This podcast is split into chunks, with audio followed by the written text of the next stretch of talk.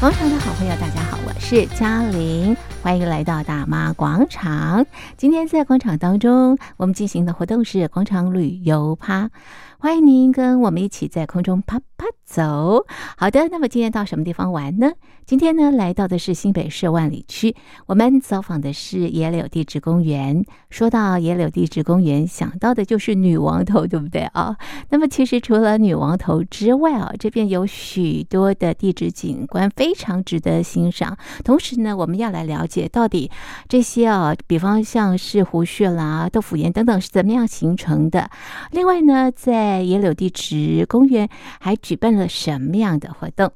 今天我们的导游呢，就是野柳地质公园的副总经理林俊义，林副总你好。那主持人好，线上的观众朋友大家好。是林副总，我们先介绍一下啊，这个野柳，我想啊，它呃最显著的一个呃这个呃特色呢，就是它的这个呃地形跟地质。那为什么在野柳这个地方会有这样的一个地质景观呢？呃，那我跟大家简单说明一下哈，其实野柳的地形哦，主要是由沉积岩所组成的。那其实野柳在呃大概两三千万年前，它其实是沉在海底下的，它是由呃沙子慢慢堆积堆积成为一个呃沉积岩的地形。那因为那个地面抬升的关系，那最后整个野柳地质公园才会呈现在大家现在所看到的样子。嗯对，那那其他其实呃，也有地址大概分为一二三区啦。嗯那大概有来过的朋友，大家都知道，我们大概逛的主要的景点大概都是着重在第一二区。嗯哼，那在这一二区呢，大概其实只占了整个园区的百分之二十左右而已。嗯嗯其是，实第三区才是范围最大的。嗯哼嗯哼，对，那呃，大家可以常常看到的女王头啦、俏皮公主啦、烛台石、龙头石等等，嗯，这些其实都是在呃前面的百分之二十。啊哈啊哈，，对，那是其实最近呢，我们呃大概在前年也推出了一个呃第三区的女王秘密花园的活动。是，那这个活动呢，主要就是让大家去探访大家平常以前很少走到的第三区。嗯哼嗯哼，，对，那其实第三区的风景，其实它的岩石的生态其实非常的丰富。嗯那其实以往它只是因为说呃可能呃路途会比较长一点，那它属是属于呃比较倾斜，那需要有点爬山的、呃这个体力，它才有办法到达我们的最后的瞭望台或者是灯塔。嗯哼，那所以变成游客可能会比较少去。嗯那其实大概前几年有个台风，它也是因为呃我们有一个步道因为摊方的关系，导致游客更难去达到对第三区这个活动范围。嗯哼嗯哼，那所以说我们在前年的时候有推出了这个第三区的呃秘密花园的活动，然后我们有专人的导览老师带领大家嗯啊去走访到大家很久没有看到的第三区的一些生态，比如说二十四教山啦、情人洞啦，那呃我们在海事平台那里也有很丰富的一些秀兰纹的一些岩石，那也有很特别的一些殉葬岩在那里，大家都看得到。是好，我们刚嗯刚提到这个野柳，总共分为这个三个区域，对不对？哈，那刚刚啊，林副总也讲的非常的这个明白。我们经常走访的大概只有在第一区跟第二区，那这边呢只占了百分之二十，那么绝大多数呢，这个呃地质的这个景观呢是在后面的这个第三区，占了百分之八十。但是啊，这个第三区也不是哦、呃这个任何时候都可以走访的，对不对？它是要看季节是吗？那第三区的呃专人，我有我们这个专人带领的活动，呃，大概我们只要不要平常不要天气太炎热嗯，或下雨，其实我们都可以进行。嗯，啊但是，一般游客呃可以到达的景点大概是会到灯塔跟瞭望台而已。嗯那我们专人导览的老师带下去，他是直接从呃瞭望台那边走下去一个海石平台。嗯那这个这个路段就是必须要有专人带领才可以进去。嗯哼哼哼，对，嗯是，所以啊、呃这个林副总，我们平常买票进这个野柳地质公园，我们会走第一区跟第二区，第三区会走到嘛自己。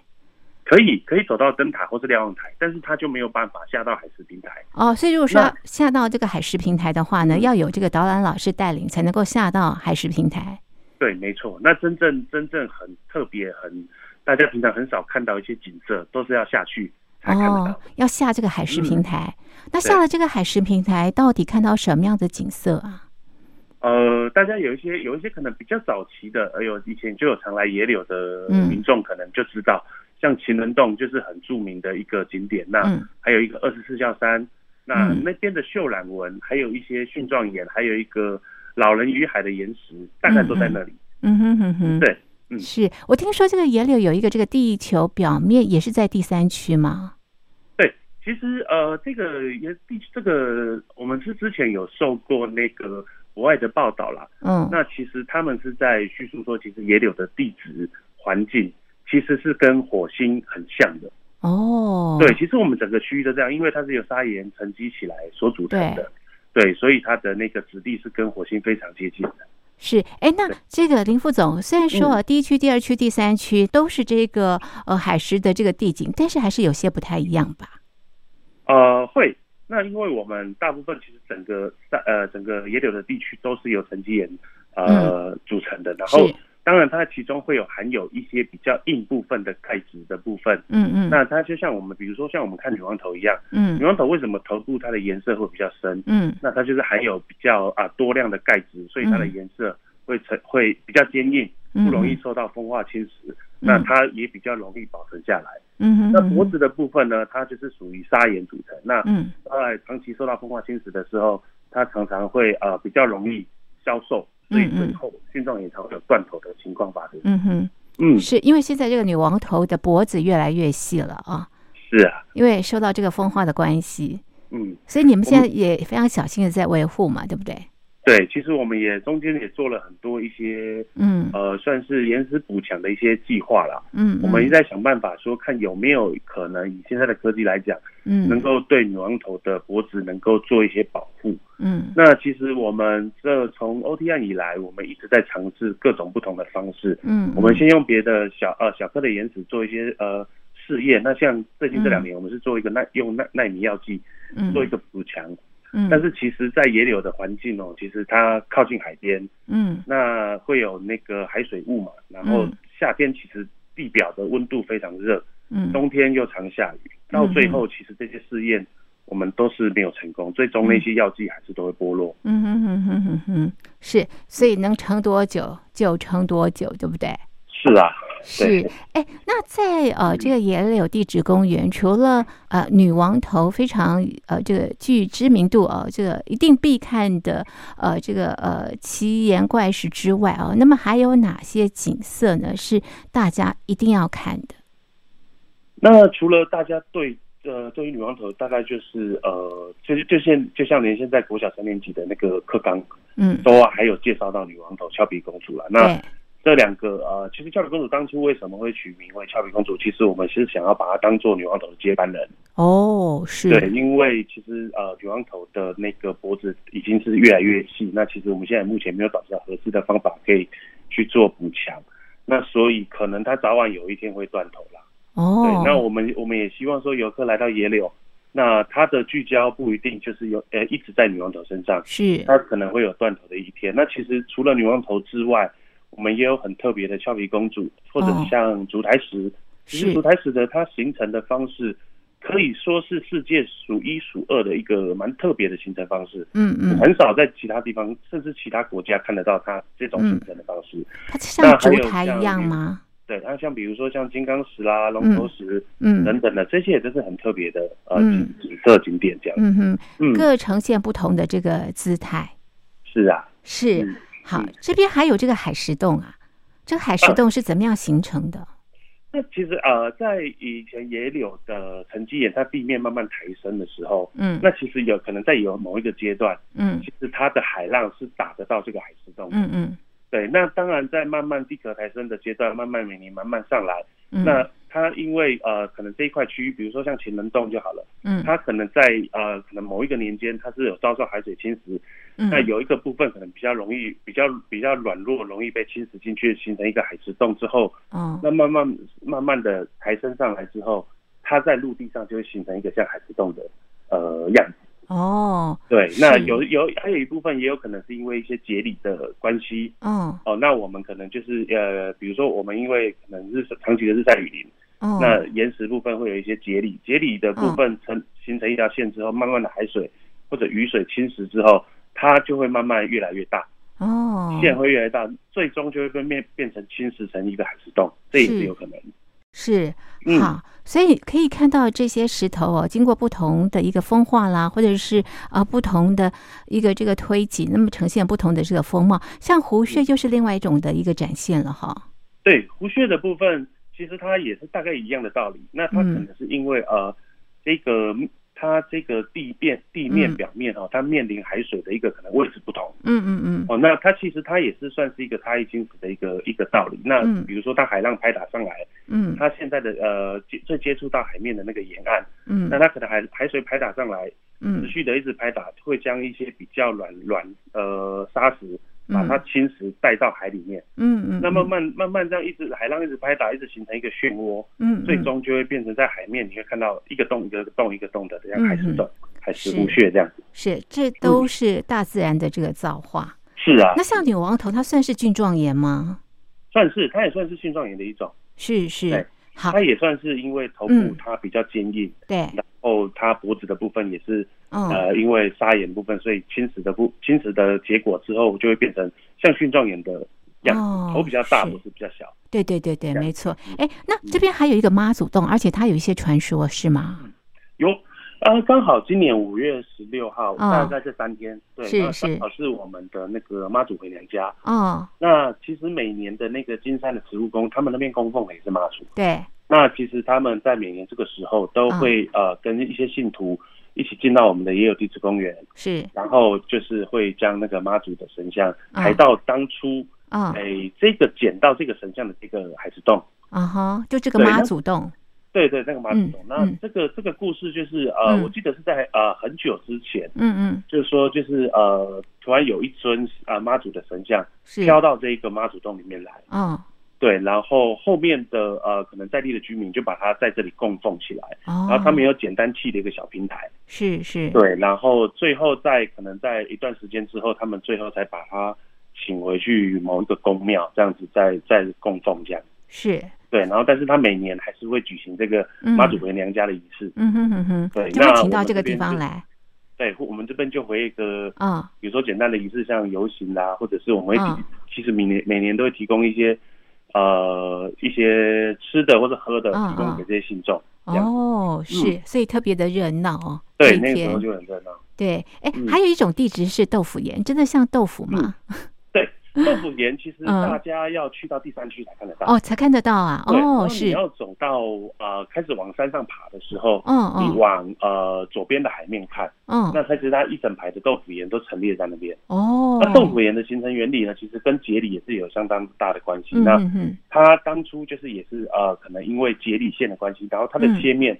呃，因为也是日风吹日晒雨淋的关系，然后它嗯切面会切的比较平整。嗯哼哼，那切的平整之后，一些海水开始拍打、开始侵蚀的时候，嗯它会侵蚀这些切面，那嗯，就是会让你让现像现在看起来这样方方正正一块一块的豆腐岩。真的好传神哦，真的很像对豆腐哎，豆腐对岩。还有一种呃，这个呃形状也很特别哦，像姜姜黄的姜嗯对姜石，僵尸它的它的呃形成方式大概呃差不多跟有点跟殉葬岩类似，那只嗯是说因为它它当初它在海里面的质地是嗯它也算比较坚硬的，对因为你我们看到的僵尸大概都是很嗯，快都是呈呈现深色。是对，那它其实跟那个殉葬岩的头部其实有点呃相同的概念。嗯对，那可能只是它形它的分布的那个形状不太一样。哦，对，是。嗯，所以走在这个野柳地质公园哦，一边听着这个海风，看着这个海面的这个呃呃这个浪水哦，然后看着这些奇岩怪石，真的是一大享受哎。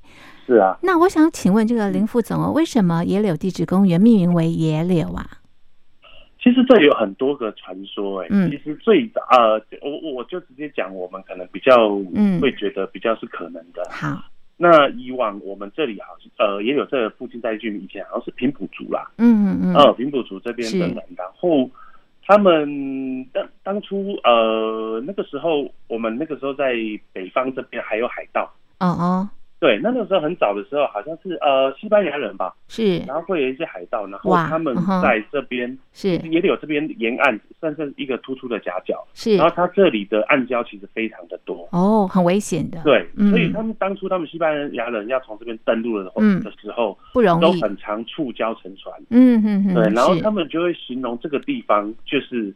呃，那我记得那句话是他们叫 Ponto Diablos，哦哈，然后是那个他们的意思说形容这一面海域这个这个凸出来的夹角很危险，哦哈很像是，恶魔这样子。哦哈呃啊，很常常会触礁，然后是导致沉船，所以他们把这个 Ponto Diablos 常常念念念念，就是有点会变成在地人传话传成耶六哦，这样子。是是，哦这个我们是觉得比较有可能啊。当然，当地还有很多的传说，其实这也都不可考。嗯哼但是我们后面去寻找这些答案，我们觉得这个比较有可能。嗯哼这样，子所以就沿用到现在。是对。是野柳地质公园多久的历史啦？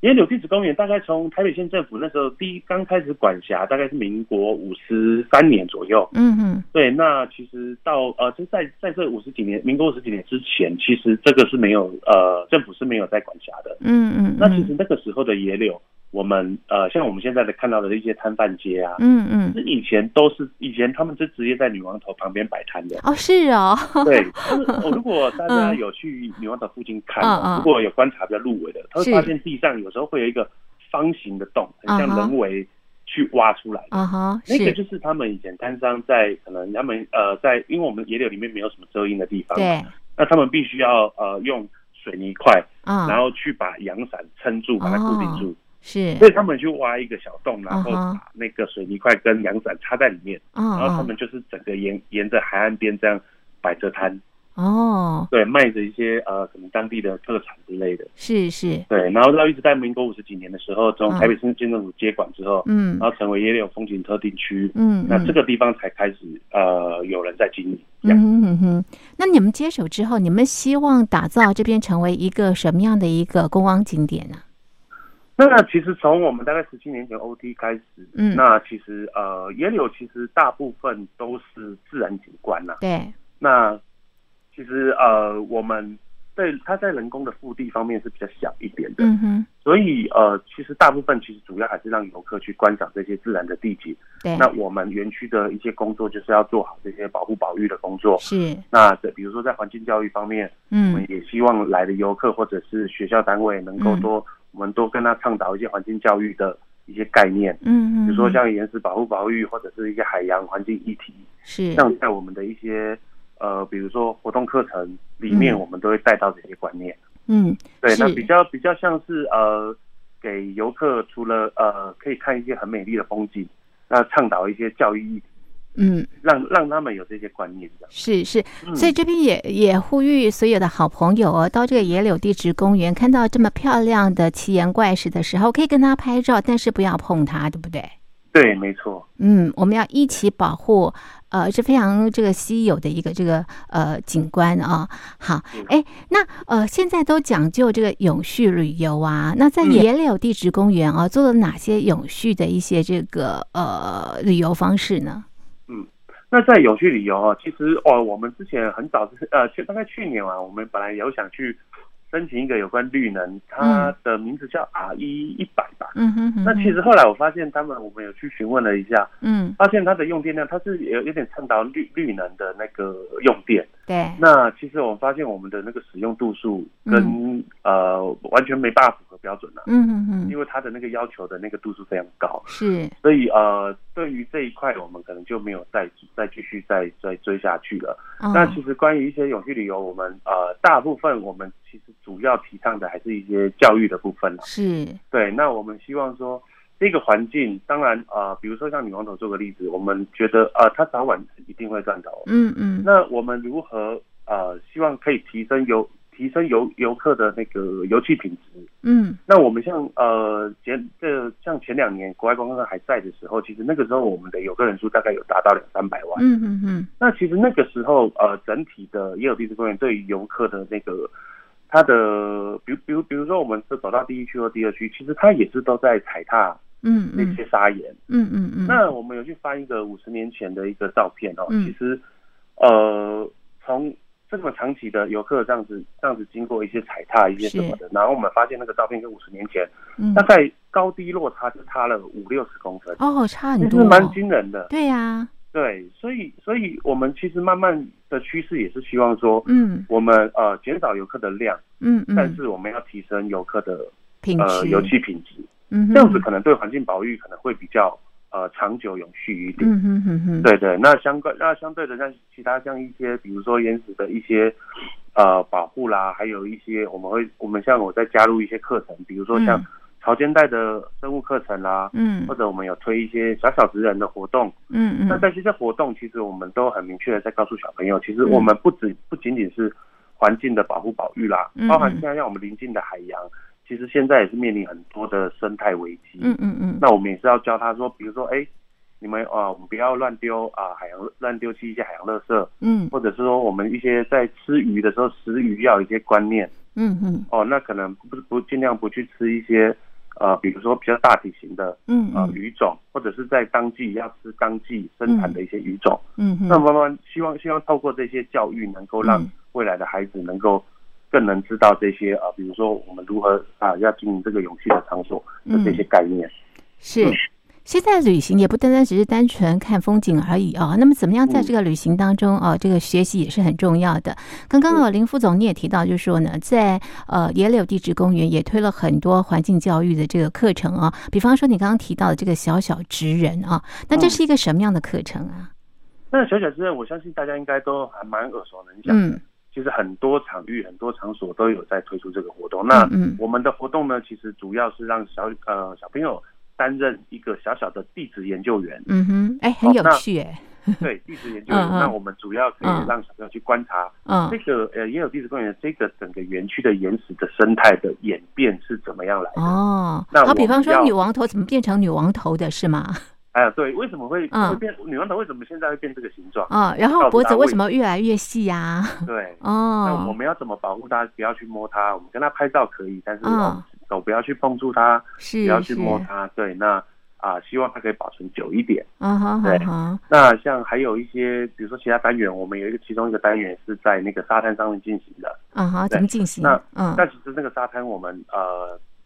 其实也累积了蛮多垃圾，但是我们嗯的清洁人员每天都有在捡啦。是，只是说，其实每次只要比如说东北季风啦，或者是台风，我嗯们常常都会刮呃，我们常常这个整个夹角，我们要捡非常多的一些漂流木，哦还有一些海洋垃圾，嗯尤其一些保特瓶啊，比如说嗯嗯中国大陆飘来的、嗯嗯，日本飘来的、是韩国飘来的都有。对，对，那那这些这些人人为垃圾，其实我们在倡导小朋友说，对于这些海洋的保护保育保育是非常重要是。我们常常也是会碰到像，比如嗯说会捞到一些海龟的尸体，嗯它会嗯吃到塑胶袋，嗯嗯，卡在嗯胃里面，然后死掉嗯，这样子。那其实就是会让用这些例子让小朋友知道，其实不仅是原始的保护保育，海洋的嗯议题对我们来说也是非常重要的。对，不要污染了对这个海洋。哎是，那这些海漂垃圾你们捡回来之后怎么处理啊？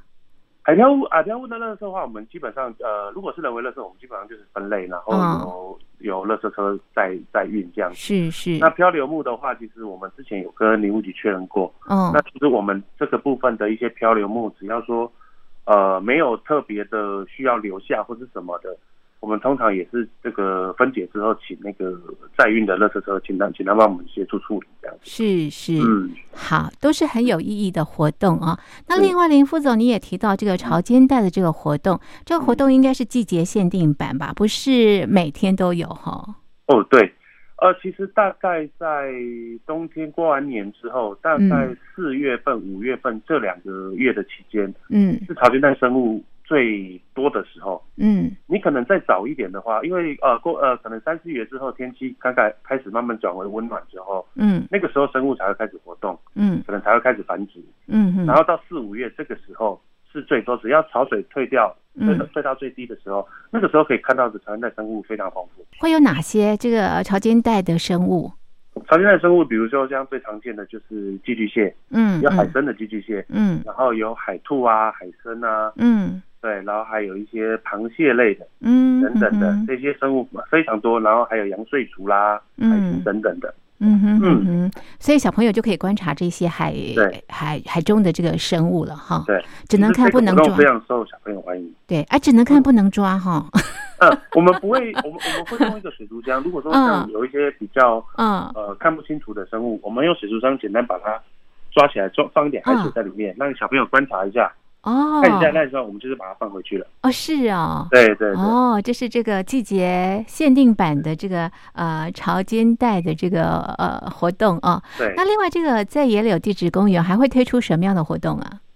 那我们今年在我们刚好在五月七号嗯嗯到六月五号这个期间，我们有推出一个女王的皇室见面会。嗯嗯，哦哦，那这个活动其实是由北关处呃前一阵子主导的一个皇冠海岸观光圈的一嗯个、呃，一些请请一些专业的老师们来嗯，帮我们规划一些活是动，嗯对，哼，帮我们做一些给给给予一些意见这样子。嗯那嗯这个黄女王的皇室见面会其实是蛮适合全家大小一起来参加。嗯哼，这那是什它主么样要？是嗯，怎么样的一个见面会？嗯那其实他说是见面会，其实就是呃，也不一定说一定是要来看女王头。嗯嗯我们的想法是说，哎，比如说你觉得家里面嗯呃爸爸妈妈，或是你有你今天呃有个女儿，或是你有一个很可爱的毛小孩，嗯觉得她是你的女王，嗯，那你就可以把她带来野柳。嗯来，我们这边会免费提供呃画笔，还有一个透明片。嗯那我们会做让你做一个简单的写生嗯嗯哦，你可以把呃我们野柳的景色，比如说女王头跟你的毛小孩。